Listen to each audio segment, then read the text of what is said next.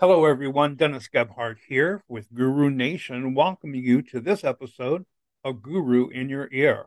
You know, I'm very fortunate today because I have a guest with me, and uh, we are longtime friends. We've been friends for many years. In fact, he was the first person that introduced me into doing podcasts. And his name is Anthony Presotto. He is out of Australia. He is a salon owner. He is an educator uh, he teaches for a company in, in, in Australia. He is also a prolific writer. He writes many articles, he writes education, and he writes educational format. So, Anthony, my friend, I am so happy that you're joining me today. Hi, Dennis. It's a pleasure to be here. Well, good. I'm really, really glad. Now, here's the thing uh, today, I, I was noticing uh, I had a thing pop up on my Facebook page. Funny, about Bruce Lee. And I shared that with everyone. And then I remembered an article that my friend Anthony wrote July 22nd of 2017 about the seven lessons from Bruce Lee that made him a better hairstylist. And now I know we don't have time to talk about this today, but I would like to bring you back and talk about this. I thought it was an amazing article that you wrote and it really has stayed with me all that time. So, see, your stuff hangs out; it stays with us. it's good to know I've got some sort of longevity.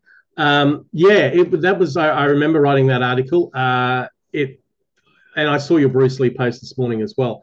It's um, amazing where we can draw our inspiration and our um, I don't know what word I'm looking for there, but anyway, inspiration will do. Um, and, and, Bruce Lee is one, uh, and I think martial arts is uh, the discipline required behind it is, is, relevant to a lot of things, not just hairdressing.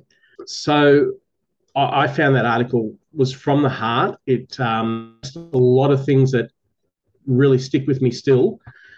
Uh, I sort of vaguely remember it. I can't remember all of it, but um, the, the the thing that really stuck with me was probably how I finished it, and that was that I wanted to make sure that my life and my career was um, um, as amazing as it could be.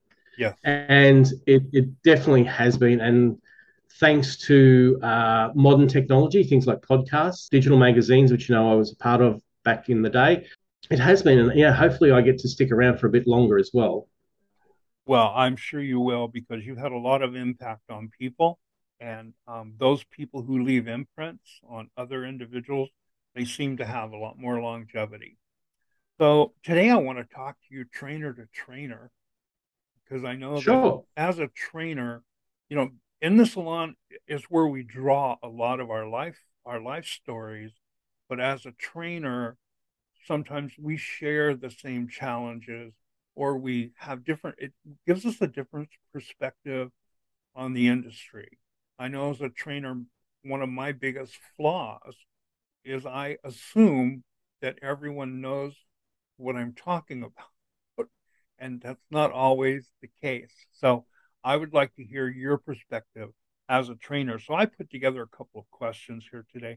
And um, the first one is uh, What do you find as a trainer to be the biggest challenge to ensure information transfers successfully when you're when you're teaching a class when you're facilitating a program are there any challenges that you can share with other trainers that they need to overcome to make sure that that information is transferred successfully to the learner yeah uh, look there are a lot um, so I'll try to focus in on a couple I think that are specifically important.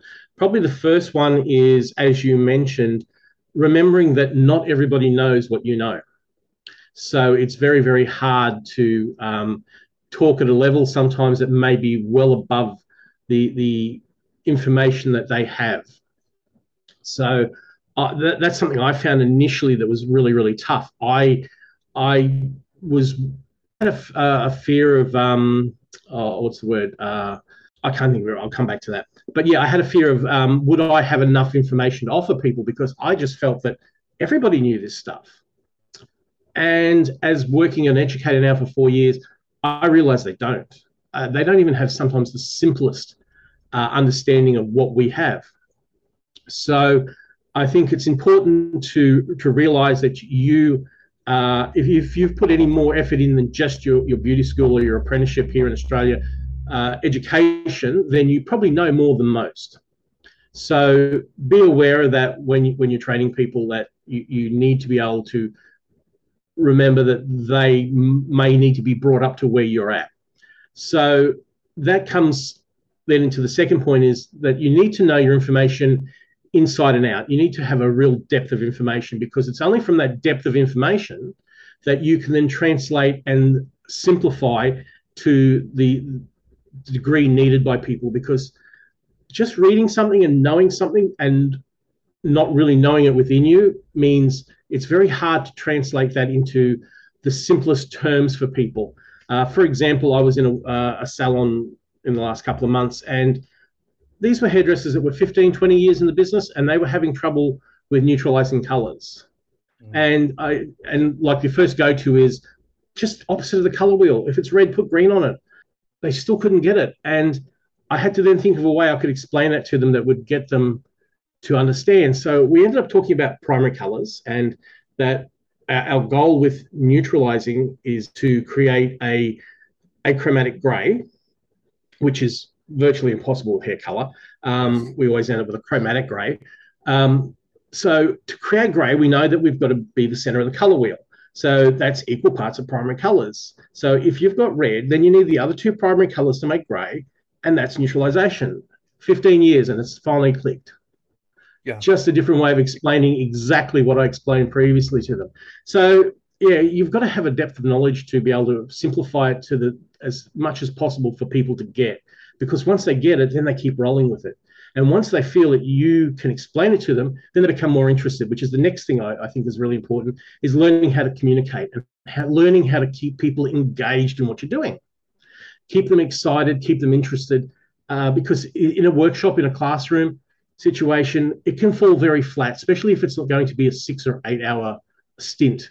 Uh, you need to be able to keep them interested in what you're doing, keep them excited about it. So I, I think I, I spent a lot of time on education in expanding my knowledge in, in my industry.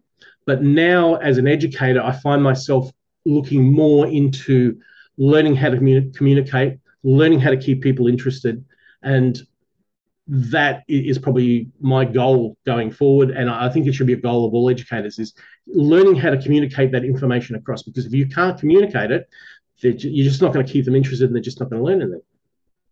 Yeah that's that's very true. I, it's interesting that you say um, you have a little bit of insecurity. I think all trainers do when we go to do a yes. class right? And and then we get surprised.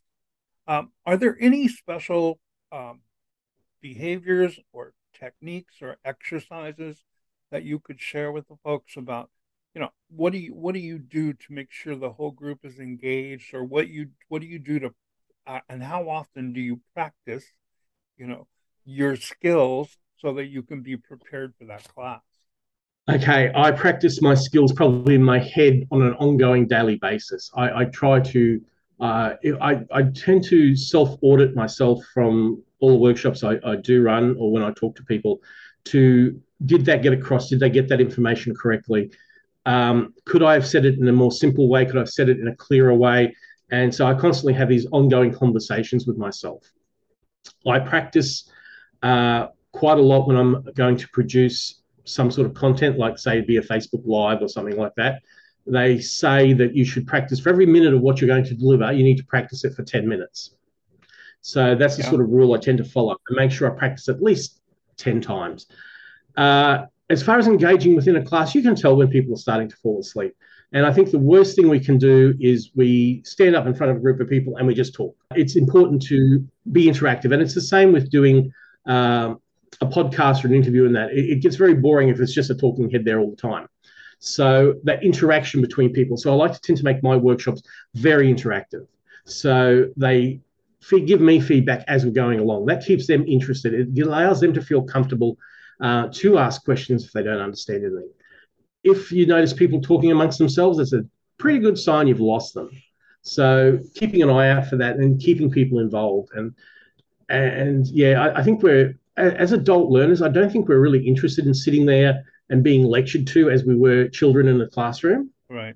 I think it really needs to be that interactive back and forth amongst uh, the facilitator and the, the attendees to make sure that it, again that information transfers across. Also, learning to learning to speak. You know, it, if you learn to speak in a very animated way and and learn how to control and work with your voice, your voice is a tool. So you need to be able to keep them interested and um, the attention on you are speaking. So yeah, that that's what I would consider really important to keeping their attention and keeping them aware. Right.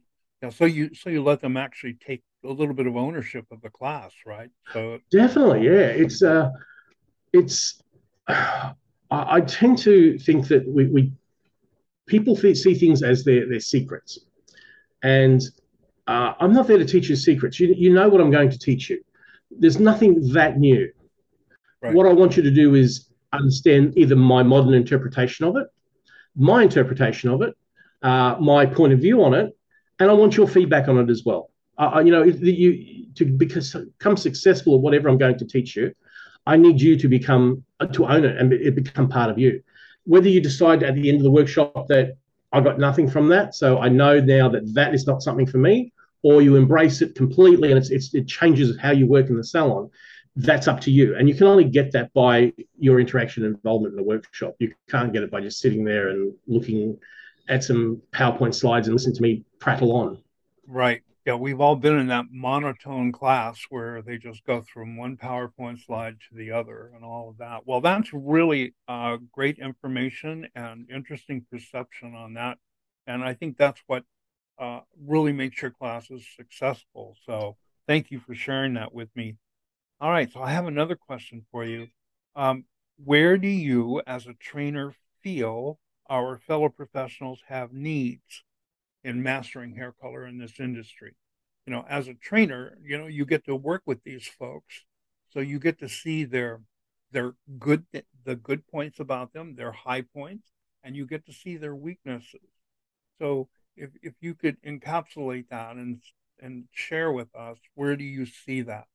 And I, I think it's a global issue. So I, am interested to hear what you have to say. Very much so. I, I think it comes down to the same it is with all education. If you don't sit there willing to take in that information, uh, it, it's it, you're not going to get any benefit from it. I remember I sat in a workshop probably about 20 years ago, and it was a it was a pretty controversial workshop and it the facilitator the first thing he said was take everything you know put it under the seat listen to what i've got to say and work with me for these next three days. And then at the end of it if you feel like i said if you feel it's not for you throw it away. But if you feel and take back what you what you know uh, but if you feel that there is some benefit integrate it in. I think i see this this is the disparity i see in some workshops. Usually not when it's an in salon workshop. It's usually when you have a group together where you have very many different people. You have the hairdresser that's been doing it for a long time that thinks they know it all. You have the hairdresser that's been doing it a long time and knows they don't know it all. You have young hairdressers who have just finished in Australia, it's a three year apprenticeship, and they think, you know, I've just put three years in, I'm, I'm, I'm fine. Uh, and then you've got those that have just finished their apprenticeship and are like, I, am I'm hungry for more.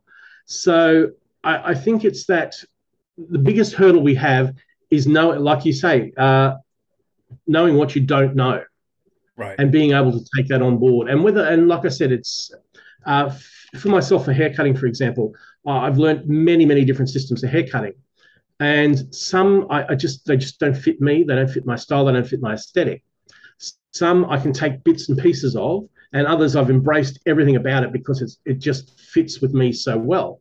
Right. And I think that's what you've got to do with any sort of education. You've got to take what works for you and what is going to be a benefit for you.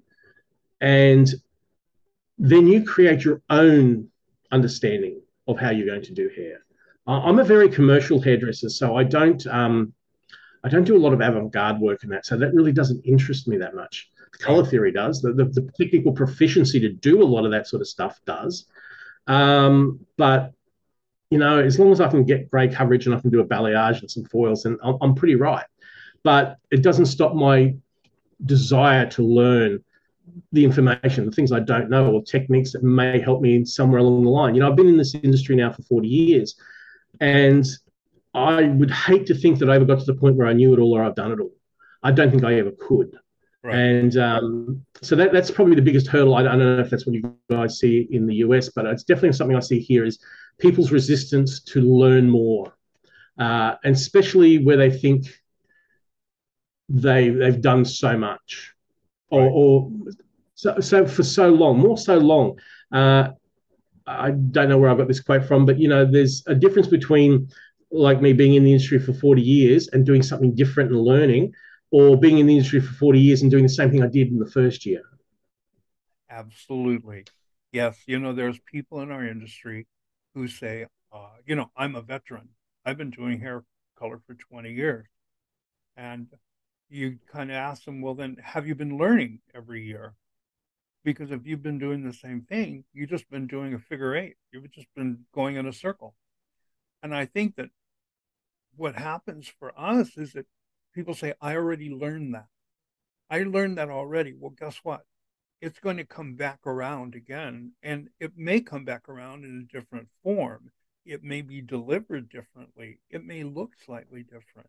So when someone says, I've learned everything, they really stop growing. Would you agree?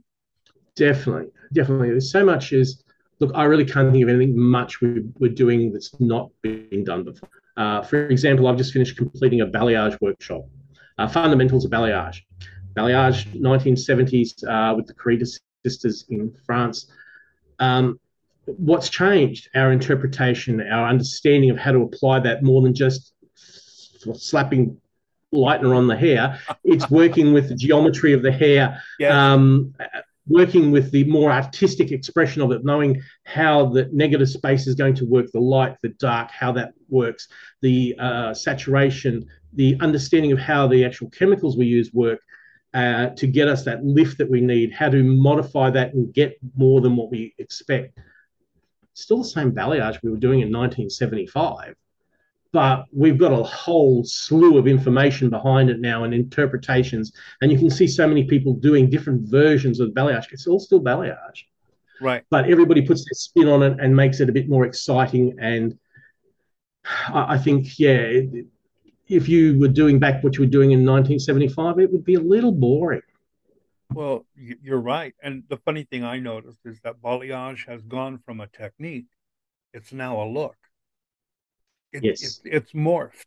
It's morphed into because of so many people's interpretation of that, and um, that's exactly. what happens. I, I, I tend to. I know this is sidetracking on this, but I tend to look at balayage as a. I, I look at it as lightning now. So if I, I have someone come in, I'm talking about illuminating their hair, creating brightness around the face, creating depth and dimension. I might do that with balayage. I might do it with foils because, like you said, it's all morphing. It's it's all becoming uh, a mixture. It's all becoming a very hybrid. So we are, uh, it's we, and that's what we do. When people come in, we should ask them how they want to look, and do that for them. That's right. Um, we don't. They, whether we do it with balayage, we do it with foils, we do it standing on one foot. It really doesn't matter.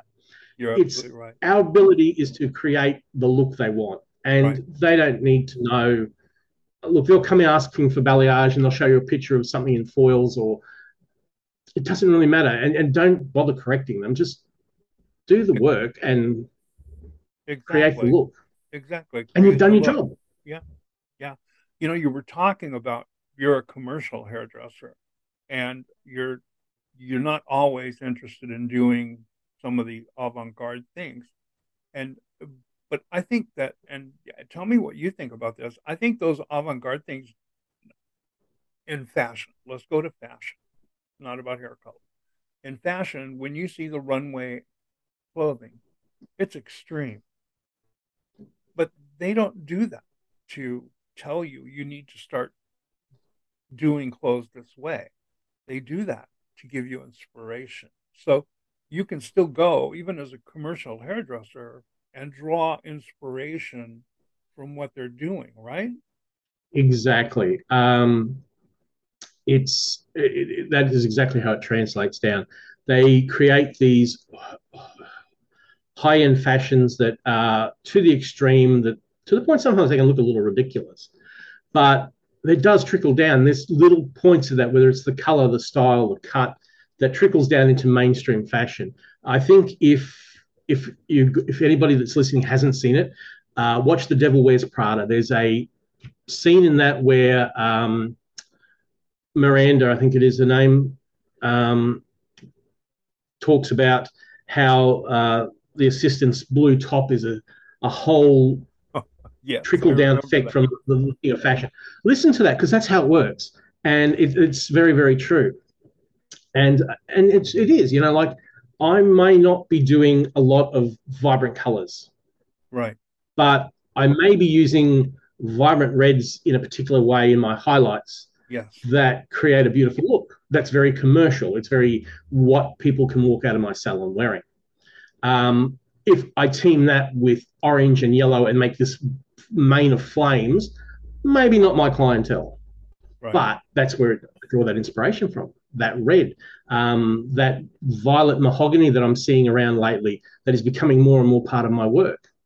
It, it's coming from that high end sort of work. Right, right. No, I think you're absolutely right there. And I think, well, have you seen the wolf cut? The wolf cut is a makeover yes. of the shag. so it all yes. comes back, doesn't it? And and I love a good shag. Uh, and that's okay, that's um depending whether English, Australian, or American, that makes a lot of different connotations there. Yes, but yeah, look, it, it's it's a shag, and there's so many different ways you can cut a shag. And it's um yeah just that inspiration. I see a lot of that 70s coming back um, right. and modernizing it, it's, it's like we said you know nothing hasn't been done. It's putting your spin on it and modernizing it and making it your thing i think right. is really important. Well look i think uh, i want you to come back and do another podcast with me. Will you do that oh most definitely anytime all right great so I think we're at the end of our time here. So let me just ask you: Is there one any final thing you want to share with uh, the listeners? If you, had, okay. if, you, if you had to give them, if you had to share one thing that that keeps you passionate about this business, what would that be? What keeps me passionate about this business? Knowing I don't know everything. So learning what I don't know. Yeah. And I'm going to give a, a big plug for your book uh, because that if uh, like, like I, I have uh, a workshop I, I facilitate um, called Color Boot Camp, which delves into hair structure. Because uh, apart from hairdressing, I've also done trichology and a whole heap of other stuff. Uh, so we go into hair structure, hair color, and formulation, things like that. And it's basically the textbook I recommend to everybody that attends that workshop, because and I myself I have it. I've read it twice now wow. because wow. I can never imagine that I'm going to know it all. And there are little things that I miss, or you, you, you pick up, or you after reading it, you go back and read it again, and you view it in a different way. It's don't stop learning. Well, that's great. That's well, look, it has certainly been a pleasure chatting with you, my friend, and I look forward to our next time together. And for uh, those people who want to, are you on? You're on Instagram. I, I am on Instagram at Anthony Presotto, that's A N T H O N Y P R E S O T T O. So you can find me on Instagram. You can find me on Facebook exactly the same. I don't do TikTok. Um, yeah, they're the two places you can reach out to me. Great. Well, listen, I encourage you to give uh, give Anthony a follow. I think you'll uh, find it very beneficial. Anthony, my friend, I thank you so much. And uh, as always, to our listeners, from my heart to yours, I am Captain Color. I am out. Anthony, thank you so much, my friend. We thank wish you, you all happy coloring. Have a wonderful day. The preceding broadcast was a production of Guru Nation, a brand neutral educational resource for salon professionals around the world.